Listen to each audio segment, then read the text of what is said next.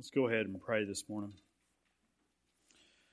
Father, uh, you are so good. You are so worthy of our worship and our praise. And I thank you that we've been able to, as one voice, as one body today, to speak the same things about you in song. And Lord, I thank you that many of us have, by your grace, been able to believe the things that we have sang this morning. Pray for those today who have not yet believed what they have sung. I pray, Lord, you do a great work in lives and in hearts today to bring about conversion, to bring about faith in the Lord Jesus Christ. Father, I want to praise your name for this good report from Lily and how you have answered prayers, how you have been so merciful in this. We thank you. Father, I pray for Jacob and for the others who are uh, in Las Vegas preaching the gospel this morning. Lord, please awaken dead sinners through the preaching of the gospel. For we know, Lord, that the gospel is the power of God unto salvation for everyone who believes to the Jew first and also to the Greek. Lord, may that gospel that is proclaimed fall on good ground today there and bring forth much fruit. For we know your word says, But as many as received him, to them gave he the right to become children of God, even to those who believed in his name, who were born not of blood, nor of the will of the flesh, nor of the will of man, but of God. Bless me now, please, fathers. I try to deliver your word to your people. Help me. And please help us all to hear and to believe that which is spoken. In Jesus' name, amen. I'd like to invite you to turn in your Bibles to Matthew chapter 16. Matthew chapter 16. I want to read one verse from Matthew 16 and then one from chapter 18, and then we will jump to John 20. So uh, if you'll find Matthew chapter 16, these first two verses that I'm going to read are Jesus' words to his uh, disciples, or there, all the disciples were present. We'll get into exactly who they were spoken to in a little bit. Matthew 16, and I want to read verse 19. The title of today's message is Binding and Loosing in Church Life.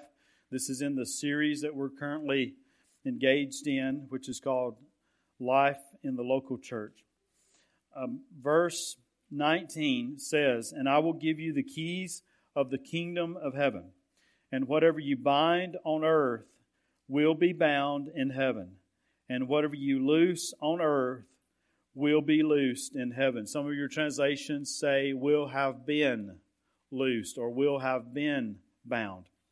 All right, now if you'll go over to chapter 18, verse 18. Matthew 18, verse 18, and yes, this is the word of the Lord. It says there, Assuredly, I say to you, whatever you bind on earth will be bound in heaven, and whatever you loose on earth will be loosed in heaven. Now, if you could go to one more place, John chapter 20. John chapter 20.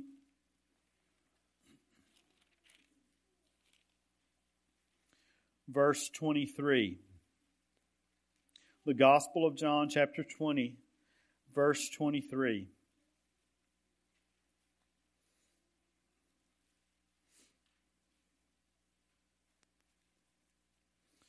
Scripture says, If you forgive the sins of any, they are forgiven them. If you retain the sins of any, they are retained. May the Lord bless the reading of His Word. If you please go back with me to Matthew chapter 16. Matthew chapter 16, binding and loosing in church life. The two passages that we first read in Matthew are the first two places, and probably the only two places in the Gospels where the word church is used, ecclesia. Uh, in chapter 16, it is the very first place that it's used in the New Testament. That word church is used, I'm told, 114 times in the New Testament. 90 of those times refers to the local assembly. The other 24 times refers to the church universal. We've talked about both aspects of the church the church universal and the church local. The first one here in Matthew 16 is in reference to the church universal, we'll see it in just a second. Now, I need to say one more thing. if you have missed any of the sermons in this series, Life in the Local Church, I implore you, I encourage you, go back and listen to these. You can find it on Facebook, you can find it on YouTube, you can pull up our uh, church app and you can find sermons there. You can probably find them on sermon audio as well. There's, you can go to our website and find the sermons. There's no excuse really. You can find them anywhere. Why do I want you to listen to them? Because we need to be speaking the same things. We need to be believing the same things. We need to be hearing the same things as a church body. Um, the first message that I preached in this series had to do with bringing accusations against an elder. All right, you need to listen to that and see what the Bible says about that. Uh, last week we talked about church division and affront to the gospel. You need to hear that and see what the Bible says about that. And then all the sermons in between those two, if you haven't heard them, I, am, I encourage you, go back and listen to every one of them. Now, we're here in uh, Matthew 16, and I want to begin working through this text, all right? So the first thing that we're going to see is binding and loosing in the gospel, beginning at verse 13. Binding and loosing in the gospel. At verse 13, we'll just kind of ease our way through this. Jesus, uh, it says, when Jesus came into the region of Caesarea Philippi, he asked his disciples, saying, Who do men say that I, the Son of Man, am? I'm told that in Caesarea Philippi, there was a um, temple built to Caesar Augustus, along with this was historically a place of Baal worship, and it was known in the, among the Greek gods, uh, worship of the Greek gods, as the place where the Greek god Pan dwelt. So there's a lot of uh, religiosity uh, uh connected to Caesarea Philippi. And in that place, Jesus asked his disciples, as you see there, Who do men say that I, the Son of Man, am? Verse 14. So they said, Some say John the Baptist, some Elijah, and others Jeremiah or one of the prophets. In verse 15, he said to them, But who do you say that I am? So the first subpoint here is we see a most important question there is a most important question that is asked here. It's asked twice. In the first form, Jesus says, Who do men say that I am? The second, he says, Who do you say that I am? The answer given in the first was they had a lot of different opinions about who Jesus was. And if you go out in the world today, there will be a lot of different opinions about who Jesus is. Back then, they said John the Baptist, uh, Elijah, Jeremiah, or one of the prophets. Today, they might say a good teacher, um, a, a, lunatic, a, a liar. They may say all different sorts of things about who Jesus Christ was. And some will say surely that he was the Son of God. But the question's asked, and I want to say to you today that your answer to this question is the most important thing, really, that you can answer. A.W. Tozer has said the most important thing about a person is what they think about God. I would take that a step further to say the most important thing about a person is what they think or believe about Jesus Christ. Because it is essential that you believe and I believe the right thing about Jesus Christ. And we'll see why. If you go on in this, the question was asked, who do you say that I am? In verse 15, verse 16, Simon Peter answered and said, you are the Christ, the Son of the living God. Now that, I'll tell you, Peter got it right. The word Christ means Messiah. John 1 verse 41. There, I think it was Philip came to Nathanael and he said, we found the Messiah. And then in, in parentheses, it says, which is translated the Christ. So Messiah means Christ. Messiah there's so much we could talk about with that, but it's the promised one of the Old Testament that would come and deliver the people of God, who would be the anointed one from God.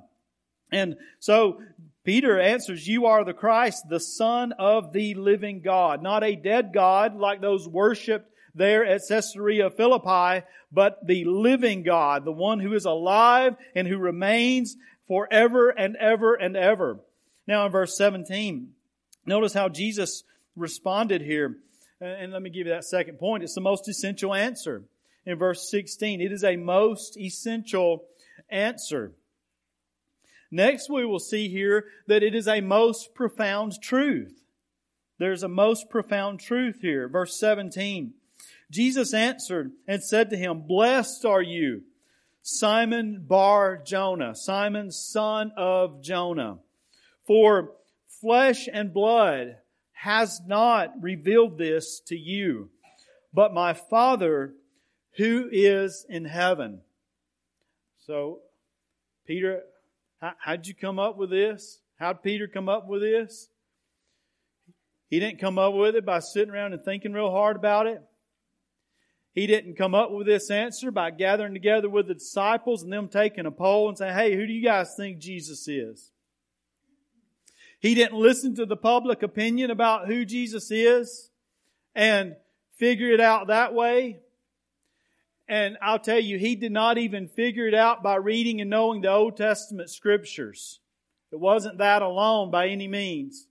But the way that Peter knew that Jesus was the Christ, the Son of the living God, is because the Father who is in heaven revealed it to him.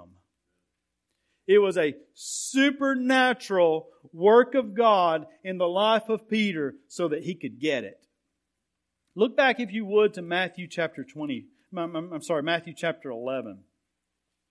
Matthew chapter 11. It's right before this passage where we see in verse 28 where Jesus said, Come to me, all you who uh, labor and are heavy laden.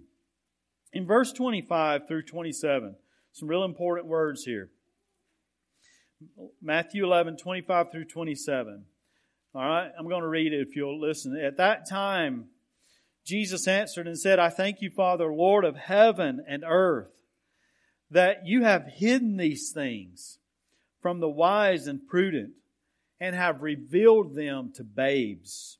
So you see here, the Lord, Jesus is thanking the Father for revealing truth about himself to these babes. In verse 26, even so, Father, for so it seemed good in your sight. All things have been delivered to me by my Father. And no one knows the Son except the Father. Nor does anyone know the Father except the Son, and the one to whom the Son wills to reveal him.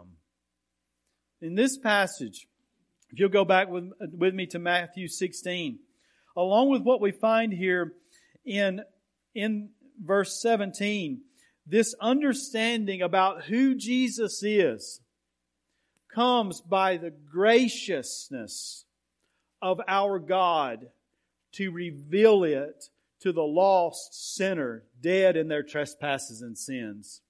When the gospel is proclaimed, that seed goes out and it falls on many types of ground that good ground brings forth fruit. That good ground has been influenced, has been drawn by the Father to the Son to believe and to be able to confess. So, uh, there's a profound truth, but we see another part of this truth in verse 18. He says in verse 18, or it says in verse 18, I also say to you that you are Peter and on this rock I will build my church. And the gates of Hades shall not prevail against it.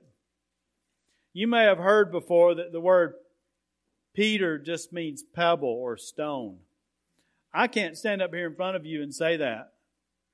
Peter means a stone. It means a rock. It's Petros. It's the masculine form of the word rock, and it's most every time used in the New Testament for the name Peter. The word rock here in this same verse is the word Petra, which is feminine. So the word Peter is Petros, the word rock is Petra. One is masculine, one is feminine. They both mean rock. So Jesus here says to Peter, You are the rock. You are a stone. And on this rock, on this stone, I will build my church. And the gates of Hades shall not prevail against it. So Jesus is saying here that on uh, this rock, and I would like to present it to you in this way because we certainly do not believe what the Catholics believe about this that Peter was the first pope and that there is an ascension of, um, from him of popes afterwards. We do not believe that, po- that Peter is infallible. If you don't believe me, just look at verse 23 because he's being called Satan in verse 23. Okay? So in Galatians 2, he's playing the hypocrite. Alright? And he gets rebuked by Paul. So we don't buy into any of that. I love what John Stott said about this. That Peter, in his confessional capacity of who Jesus Christ is, is, is as his, in his confessional capacity is the rock. And on this rock, this confession of Jesus Christ as the Son of the living God, Jesus is going to build His church. You notice what He says here in verse 18, I will build my church. Whose church is it? It's Jesus' church. The church that we are, that any other truly believing church is, is the church of Jesus Christ. It is not the church of a man other than the God man. It is His and His alone, for He has shed His blood for it, and He will keep us until the end. All those that the Father has given me, I will lose none, but raise them up in the last day, He said. So it is my church, Jesus said. I will build my church on this rock. And the gates of Hades shall not prevail against it. When you think about gates, and this is the only time this phrase is used in the New Testament, the gates of Hades. It's the only time used in the Bible. And you might have gates of hell in your Bible. Gates is a place of judgment, of determination. If you think about the Old Testament, the elders would meet in the gates and they would make decisions in the gates. It was like the courthouse or city hall. But gates is also a place of strength because you can have great and mighty walls, but if your gates are puny, you ain't got a chance. So the gates of Hades, Jesus says, shall not prevail against it, shall not prevail against this church that he is building the gates of Hades have no chance against the church. Now, this is significant because the word Hades has to do with hell. It has to do with the place of the dead. It obviously has to do with death. And if you think about death, what it wants to do is claim every one of us. And it has a right to claim every one of us. Because we have all done what? We've all what and fallen short of the glory of God sinned and fallen short of the glory of God. And what is the wages of sin? It is what? Death. So Hades is the place of the dead. The gates want to shut us in, but Jesus is saying here, no, those gates will not prevail. The gates of Hades will not keep my people. I will build my church and those gates have no authority over me. That's why Jesus could say in Revelation chapter 1, verse 18, that I am he who lives and was dead, and I am alive forevermore. Amen. And I have the keys of Hades and of death. Jesus Christ had those keys. And this is important because in verse 19, he goes on to say to Peter, I will give you the keys of the kingdom of heaven. And whatever you bind on earth will be bound in heaven. Does anybody here have will have been bound in your Bibles? That's an alternate translation at the bottom of mine. It's in the perfect tense. Whatever you bind on earth will be bound in heaven, and whatever you loose on earth will be loose in heaven. So the word bind and loose is this idea. The rabbis used to use this back in, in the, these days where they would talk about binding and loosing. Binding meant that you would forbid someone from something. Loosing would mean that you permitted something. It was permissible. So bind it, you are forbidding. Loosing, you are allowing.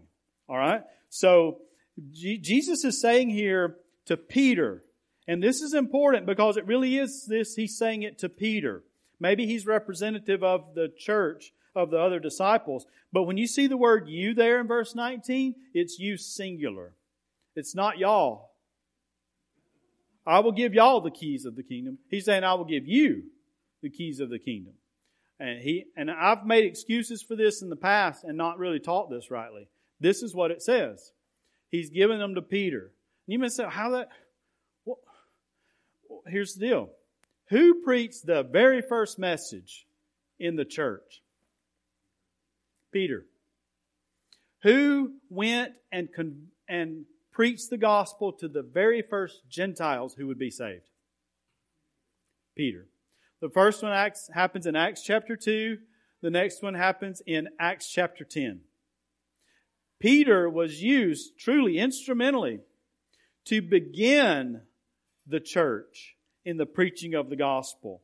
And since then, the gospel has continued to spread, the uh, gospel has continued to be proclaimed, and Jesus has continued to build his church. So Jesus is the one, Revelation 1:18, who has the keys, but he's saying to Peter, I will give you the keys of the kingdom of heaven. And then whatever you bind on earth will be bound in heaven. So in other words, let's break it down like this. The gospel's preached. And you, you preach the gospel, people hear the gospel, they reject the gospel or they do not believe the gospel, they disbelieve the gospel, they are, according to the standard of the gospel, bound in their sins.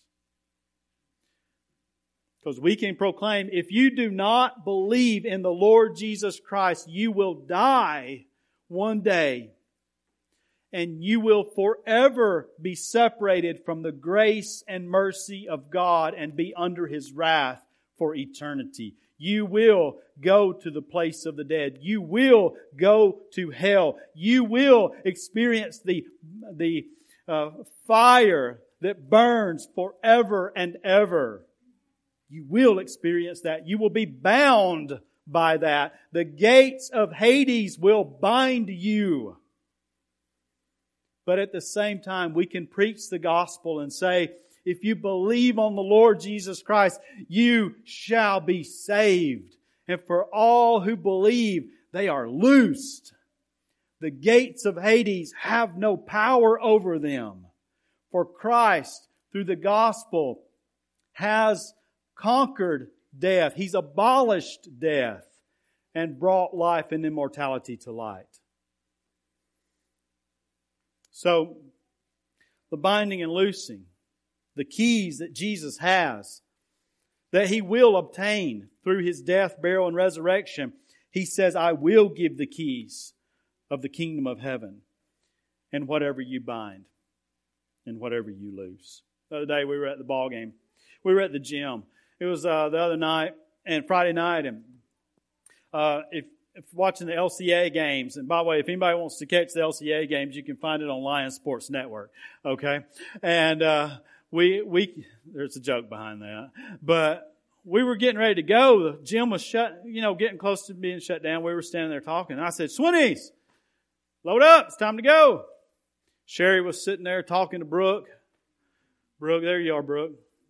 I looked over at Sherry and I said, Sherry, I'm gone, baby. See you at home. We were riding together. I said, I'm gone. See you at home. And with the most submissive, sweet face, she looked at me. She held up the key to the car.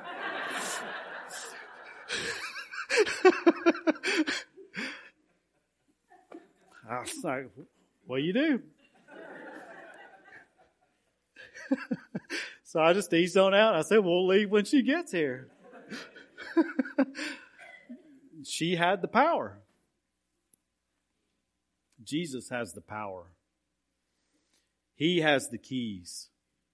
And to his people, starting with Peter, he has given the church the ability to preach to men, women, boys, and girls the only way that they can be loosed from the gates of Hades.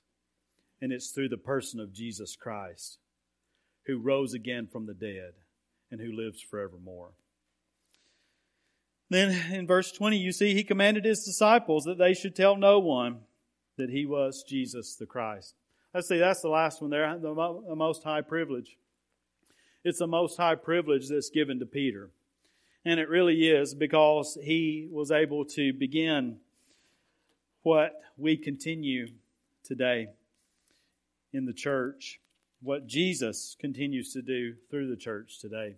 Point number two, we need to move quickly. If you'd go over to chapter 18, here in chapter 18, beginning at verse 15, we're going to see, first of all, no complicated process. This is probably not something you are unfamiliar with. However, I know that there may be some of you who are.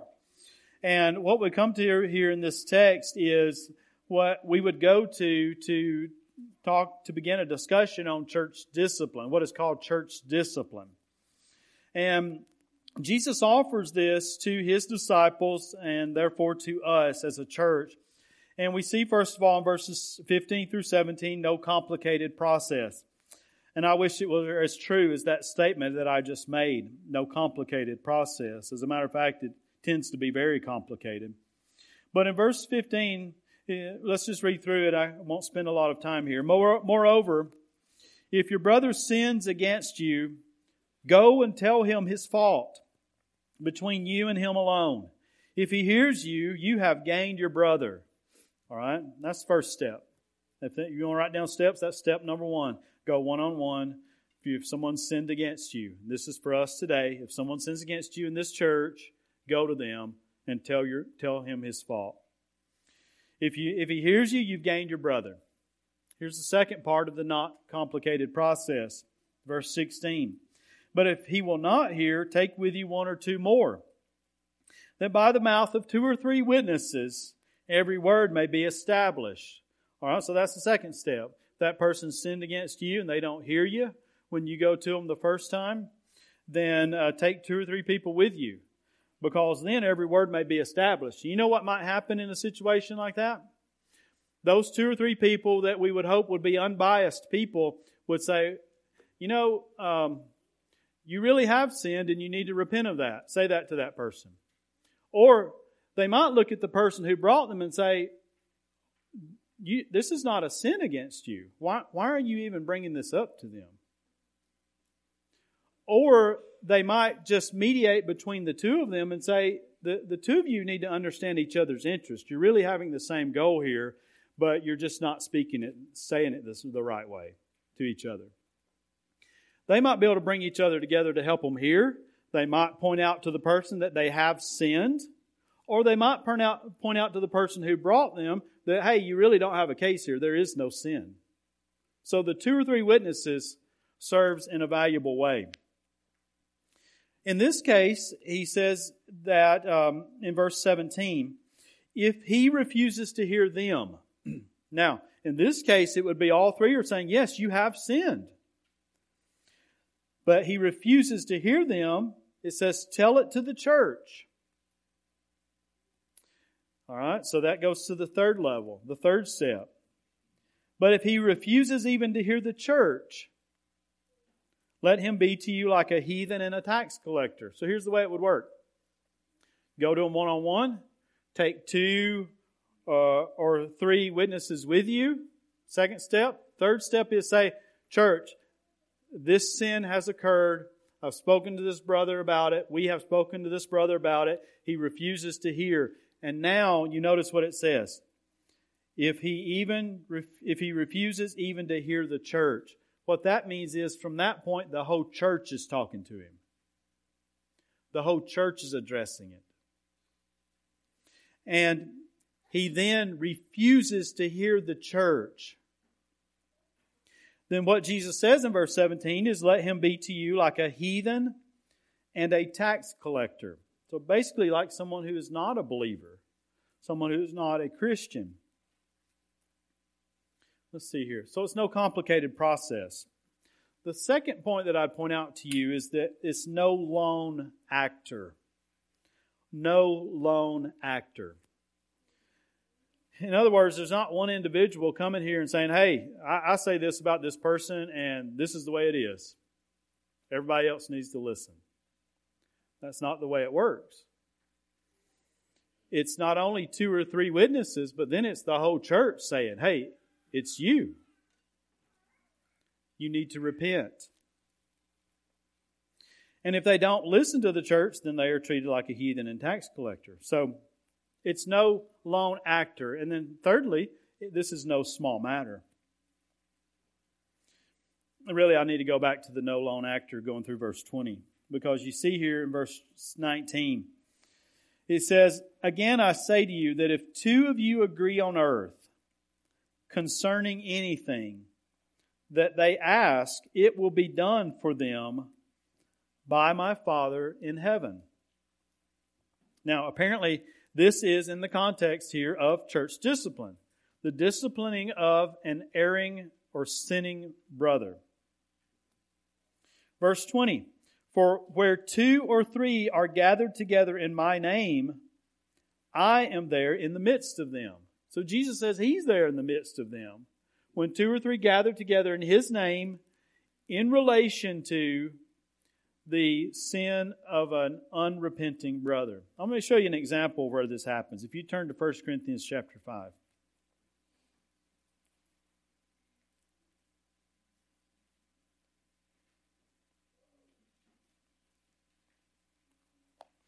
First Corinthians 5. Verse 4. Peter, I mean, uh, Jesus, no, neither one of those. Paul was writing Paul's writing to the Corinthians as uh, you know about this issue that's going on here, immorality in the church, and he actually says that uh, he's he's already turned this individual over to Satan for the destruction of the flesh, but he calls on the disciples now. Notice how this goes in verse four. In the name of our Lord Jesus Christ, when you gather together along with my spirit, with the power of our Lord Jesus Christ. Deliver such a one to Satan for the destruction of the flesh, that his spirit may be saved in the day of the Lord Jesus. That was the view of the early church, the turning over to Satan. When they're being treated as a heathen and a tax collector, they're being turned over to Satan for the destruction of the flesh, not so that he would be lost, but so that he would ultimately be saved in the day of the Lord Jesus. But you'll notice there in verse 4, with the power of our Lord Jesus. Now, if you'll go back to Matthew chapter 18, please. Matthew 18. Remembering what I just read, with the power of our Lord Jesus. So when you are gathered together along with my spirit, with the power of our Lord Jesus Christ, in verse 20 he said, For where two or three are gathered together in my name, I am there in the midst of them, with the power of our Lord Jesus Christ. So Jesus is saying he's going to be there with his church, with his disciples, when they gather together for this purpose. And we see that in 1 Corinthians 15. All right. We, now, now we need to we need to um,